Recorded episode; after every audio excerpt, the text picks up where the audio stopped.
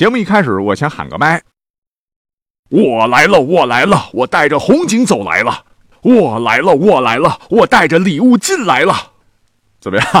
各位觉得我这麦喊的还不错吧？哈，你别说啊，我真的今天带礼物来了哈。好，话不多说，欢迎来到新一期的玩红警聊军事，我是大力丸。提起红警啊，大家一定会对那句 “Kirov reporting” 十分熟悉啊，一听就知道大杀器基洛夫飞艇被造出来了。游戏当中，基洛夫飞艇虽然说行进速度慢，但只要能组成一定规模，那靠着皮糙肉厚能扛，只要成功的飞到敌军基地上空。嗯，哐！几颗威力惊人的炸弹重重砸下，哎，游戏就基本结束了。所以作为老玩家，我就一直觉得这个基洛夫飞艇肯定是 bug 哈。实际上，各位应该不知道吧？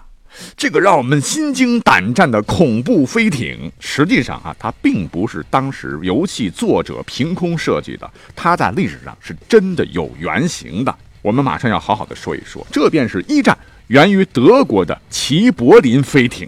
要说起这个大杀器，你就必须要解释清楚什么是飞艇，因为我知道在很多朋友们脑海当中没有飞艇这个概念哈。飞艇就是一种轻于空气的航空器，它与咱们都熟知的热气球最大的区别在于具有推进和控制飞行状态的装置。这么说吧，我敢打赌啊，只要我们现在回忆起航空器的诞生啊。百分之九十九的人都愿意从一九零三年莱特兄弟发明飞机开始。其实你知道吗？人类最早的飞行器是出现在飞机发明的一百二十年前。哎，它就是我们熟知的热气球。巧了，发明者也是一对兄弟，唤作蒙格尔费。兄弟俩原本是法国里昂附近勤勤恳恳的造纸工。有一天呢，他们在烧火时看到纸屑随热气上升的现象，就不约而同产生了利用空气制造飞行物的念头。于是，他们利用这个原理啊，先造了一个氮气或氦气作为浮升气体的热气球，先把一些小动物，什么鸡、鸭、鹅、山羊等等，装进吊篮升到空中。没想到成功了，大家伙一看，哇塞，咱们人类终于可以不用修仙筑基飞上天耍耍了。于是，人类历史上第一个飞行器，也就是飞艇的始祖诞生了。那随着时间的向前推进，等到了十九世纪的时候，尽管人们在打仗的过程当中吧，在欧洲战场上开始使用大量气球执行侦察任务，但是热气球它毕竟是一种比较原始的、笨拙的装置，操控起来十分不方便。为了克服这些困难，十九世纪初，一些飞行科学家们做了诸多探索和努力。其中改变气球形状是重中之重。科学家们一拍脑瓜子，哦，原来球形的气球在高空中存在严重缺陷，就是这种形状在空气中阻力非常大，而长形的充气气囊阻力小，飞艇由此初具雏形。那么，一九零几年的时候，德国有一个伯爵啊，唤作齐柏林，哎呀，就发现这玩意儿真的大有可为。就制造了第一艘硬式飞艇，就就跟热气球那种靠外壳内的氦气压力来维持外形的非硬式飞艇不一样，采用活塞式发动机做动力，内部骨架支撑。呃，搞出来以后发现，呀，这个飞行性能更好了。你起码肯定不是跟热气球一样哈，你是风儿，我是沙，随风乱飘啊。我可以随意的掌控它的飞行方向，装载量更大。齐柏林飞艇由此而来，那么这款飞艇呢，也被认为是当时科学技术和工程技术上的奇迹之作。要讲啊，这个齐柏林老伯爵那真的有经营头脑啊，立马就办起了一个齐柏林飞艇公司，制造出了很多飞艇用来卖钱，不仅用于商业，而且用于军事。仅在最初的十年，这个公司就造出了一百一十三艘的军用飞艇。当时一战爆发了。啊德国就认为齐柏林飞艇乃是他们手中的终极王牌武器，只要派出，定会战无不胜。要知道，早期的飞机性能简单吧，只能是大部分用于战场侦察啊，直接投入战斗的机会并不多。哎，讲到这儿，有军迷朋友可能要给我抬杠了，大嘴巴，你说的不对，我们查过史料了，一战的时候飞机就用于实战了。没错啊，这个事儿呢发生在一九一四年的八月三十号，就是一战开战后的头几个星期。当天呢，有一架德国单翼双座侦察机在巴黎上空扔下了五颗炸弹，炸死一人，炸伤两人，是开启了高空轰炸的先河。但是因为限制于当时飞机的技术不行嘛，除了发动机加上飞行员没空间了，所以载弹量较小，对地面轰炸威胁压根儿就不大。也就是象征性的在空中时不时的扔俩炸弹玩玩。你你们印象当中的那个残酷激烈的空战，二战的时候可能比较多吧，一战的时候真的没有啊，因为飞机才刚刚登上历史舞台，很原始，飞得不高，还经常出故障。驾驶舱不仅狭窄，在高空当中呼呼的灌风啊，你这敌我相遇，驾驶员最多就是扔砖头、吐口水，弱鸡的要死啊。可是作为基洛夫飞艇的原型。齐柏林飞艇比较当时的飞机，那可就不是小打小闹这么简单。它能够携带大量投掷类炸弹，至少一次可以装上几百公斤呐。这跟游戏里的基洛夫真的差不多了啊！飞到上空扔炸弹，嗯，呱，大量杀伤地面目标的大杀器。你别看这个飞艇飞行速度很慢，可是上个世纪初。哎各个国家几乎没有防空的说，什么高射炮、高射机枪数量少的可怜。那你会说，你有这么笨吗？上雷达呀！你看电磁波能量射向高空，飞行器一旦碰到反射，然后咱们再用接收设备进行处理，确定该物体。哎，你要是这么想的话，你一定是穿越了。说起来，你真的可能不信，人类最初用于探测和预警飞行物的这个设备，居然是要靠听的。对，就使用我们的耳朵去听的这个侦测设备啊，叫做听音器。这个原理就像医用的听诊器一样，利用几个巨型组合的大喇叭，然后耳朵贴上去，监听从远处飞来的飞机的噪音或者是震动。据说呢，他们还专门招募听觉敏锐的盲人来从事这项工作。那能行吗？你想啊，你就是打通任督二脉，你这听力再异于常人，你能听到几十公里以外的高空飞艇朝你这边开过来要扔炸弹吗？哎，可能是由于技术限制，因为雷达还没有发明出来，那靠着高空的绝对优势，德国飞艇部队对当时的法国和英国进行了狂轰滥炸，给对手造成了巨大的伤亡。比方说，在一九一四年的八月五号。齐柏林飞艇成功轰炸了比利时的烈日要塞。八月二十六号，齐柏林飞艇对安特卫普实施了一周的轰炸。四天后，又突袭了巴黎。一九一五年一月十九号，齐柏林飞艇更嚣张了，第一次从一千五百米高空突袭了东苏格兰。五月三十一号，德国的陆军飞艇再次突进，首次空袭伦敦，让伦敦居民见识了武装飞艇的恐怖。在我们印象当中，好像二战的时候，伦敦被德国的空军虐得挺惨啊。实际上，在一战的时候啊，已经就被霍霍得够呛了。当气势汹汹的齐柏林飞艇飞来的时候，伦敦很多居民没见过这啥玩意儿啊！大家快来看呐！啊，这这个是什么东西呀？哎，他怎么往下扔东西呢？哇！结果让伦敦蒙受了重大损失哈。据统计，一战自1915年1月19日至1918年8月5日。德国就出动了飞艇二百零八次，对英国实施空袭，投弹约三百吨呐，所到之处全部化为火海。可以说，基洛夫飞艇的原型齐柏林飞艇在一战时真是大显神威啊！可是让德军万万没想到的是啊，齐柏林飞艇的好景并没有维持太久，因为各国被飞艇狂虐，那也不是吃素的。随着交战各国的防空力量迅速提高。携带机关炮的战机的出现，那些高爆子弹打穿飞艇的氢气气囊，让逃逸出来的高纯度氢气与空气充分混合，然后再用燃烧弹将这一大团混合气体引燃，哗，这个飞艇直接在空中就化作了灿烂的烟花啊！这就让德国飞艇渐渐失去了战场优势啊！花了这么多马内造的，一架架都在空中，这成了烟花爆竹了，这这不是送人头吗？我们德国不玩了。后来德国也投降了，一战也结束了，飞艇和飞机一样就被用于民用航空。可是到一九三七年，有一个事情爆发了，在历史上那就是非常有名的“兴登堡号”空难事故。人们普遍对这种交通工具就失去信心了啊！直到现在，你你你看看，谁还见过这个飞艇？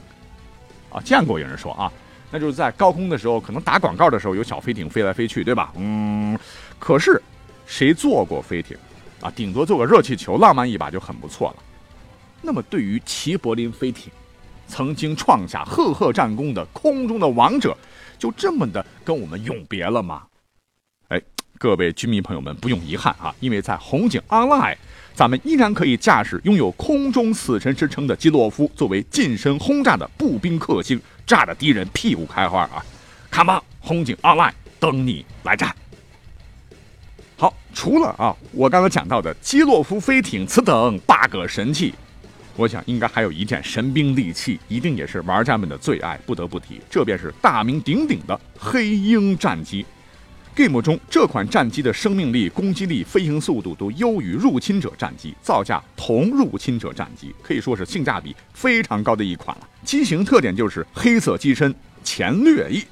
那么关于游戏中它的原型，那我知道也有很多的军迷老玩家啊，也是在热烈讨论，众说纷纭呢。有人说，黑鹰战机的原型其实就是 F 十四。哎，提起 F 十四，呃，如果你看过经典电影《壮志凌云》的话，应该不陌生吧？这是一部很励志的电影啊，讲述了由全球目前公认的最帅的五大美男之一的汤姆·克鲁斯扮演的飞行员皮特·米切尔，以自己老飞行员父亲为偶像，几经沉沦，终于奋起驾驶银鹰纵横蓝天，最终成为一名飞行精英的故事。什么？我听到好像有听友就是说，他们可能觉得，呃，布拉德·皮特、莱昂纳多·迪卡普里奥，包括大力丸，可能才是他们心中的最帅的男人哈。耳朵有点烧哈。但是对于我们广大军迷们来说哈，这些 handsome boy 都不是最帅的，最帅的是谁呀？就是里面的三代机中的王者 F 十四。实话实讲哈，不过对于我。个人来讲的话，我之所以喜欢上 F 十四啊，主要还是因为受了当年动画片《太空堡垒》的影响啊啊！九零后、零零后恐恐怕压根儿不知道有这个动画片吧哈？哎，这可是影响了我们这代人的神作哈！剧中的变形战斗机 VF 杠一原型机就是 F 十四熊猫战机啊，这个熊猫是绰号了哈，不是咱们的国宝熊猫，是人家绰号叫做 Tomcat，翻译过来就是雄性的大猫。那么话说，在一九七零年，米国有个公司叫做格鲁曼，突然向全世界宣布，他们通过对猫科动物的长期研究，繁育出了一种全新的机型，命名为 F 十四熊猫。这种体型巨大的猫，体长十九米，身高接近五米，体重最大可以达到三十三吨，主要执行舰队防御、截击、打击和侦察等任务。更猛的是，它的火力超赞。可以挂载近程、中程及远程空对空导弹了，对地武器包括实验炸弹和各种的 CPU 集束炸弹了。作为资深军迷哈，一聊起来参数就刹不住了。总之呢，即使把它跟史前真实的大型猫科动物剑齿虎相比，那也是不折不扣的超级凶猛的钢铁巨无霸。哎，只是可惜，再辉煌的传说也有落幕的时候。F 十四熊猫也是一样。尽管性能十分出色，外形特别漂亮，微微下倾的头部采用了可变后掠翼，帅得一塌糊涂。可是由于布局的维护太昂贵了，最终于二零零六年全部退役。一代名机也只留下了自己的传说，但毕竟他曾经风光过。当然，对于一部分军迷们来说的话，他们不认为黑鹰战机的原型是 F 十四，他们坚定地认为黑鹰战机的原型应该是 F 十六。游戏里边把真实的战机改成了前掠翼。那提起 F 十六，也是大名鼎鼎，是一种现代化多功能喷气式战斗机，具备夜战能力和发射空地导弹、反舰导弹等对面打击能力啊。因为性能优越，是行销全世界。从一九八一年的贝卡苦地空战至今，几乎参加了我们所熟知的历次大规模战争，其性能经受住了实战考验。在战机世代上为第四代战机当中的佼佼者，当然米国旧标准为第三代战机了，也被誉为是世界上最成功的战斗机之一。讲到这儿啊，不是送礼物吗？我要考考各位军迷了。刚才讲到了 F 十四的绰号叫熊猫。那 F 十六其实也有自个儿响当当的绰号了哈。如果您知道的话，赶紧留言，我会随机抽取三位答对的听友，送出大力丸定制的签名照一张哈。那么到底黑鹰战机的原型是 F 十四还是 F 十六啊？哎，还有人认为啊，它是俄制的苏四七金雕战斗机哈，争议还是比较大的。但是这些都不是重点啊，重点是想要再次体验到驾驶红警里黑鹰战机怒斩敌巢、烈焰灼空的爽快，不妨可以拿起手机在红警 Online 里边再战一把。当当当，最后压轴战机出场了哈。红警 Online 里边还有一款很具有科幻范儿的战机，各位一定一定一定要好好试试。这便是压轴的 B 二轰炸机。你一听这名字啊，得，那它的原型妥妥的就是现实的隐身战略轰炸机 B 二，绰号 Spirit 幽灵啊，确实跟它的名字一样，B 二轰炸机也是当今世界上唯一一种的隐身战略轰炸机，不仅是创造性的全球首款飞翼式轰炸机。机翼前沿呈直线，后缘呈 W 型，没有垂直尾翼，整架飞机呈扁平流线型，看起来造型好像一只巨大的黑蝙蝠，造型非常的科幻，非常前卫，非常时髦。凭借其超强的隐身性能，也在全球拥有大量拥趸。他在正式服役之前啊，据说一直在美国的五十一区之内进行试飞和各类实验，因此到现在。还有很多人都觉得 B 二隐形轰炸机啊，这外形酷似 UFO，搞不好是外星人驾驶的呢。啊，得有这种想法的黑人肯定是看多了。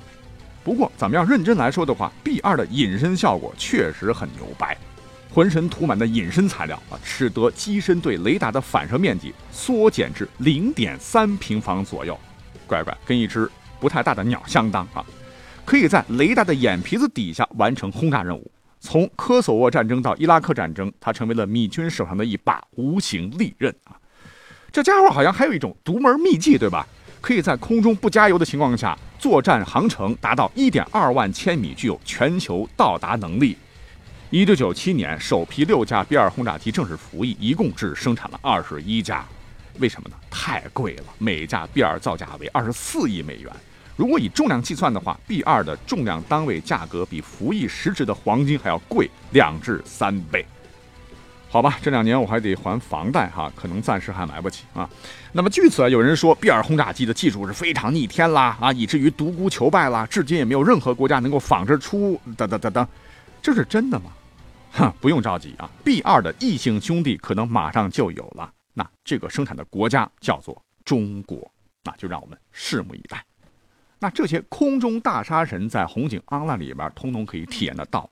哦，对了，值得一提的是，红警 Online 游戏中的建筑、兵种、人物，最大程度上是尊重的原作哈，各种交互、战斗音效都保留了红警系列的经典特色，绝对会让我们老玩家倍感亲切啊。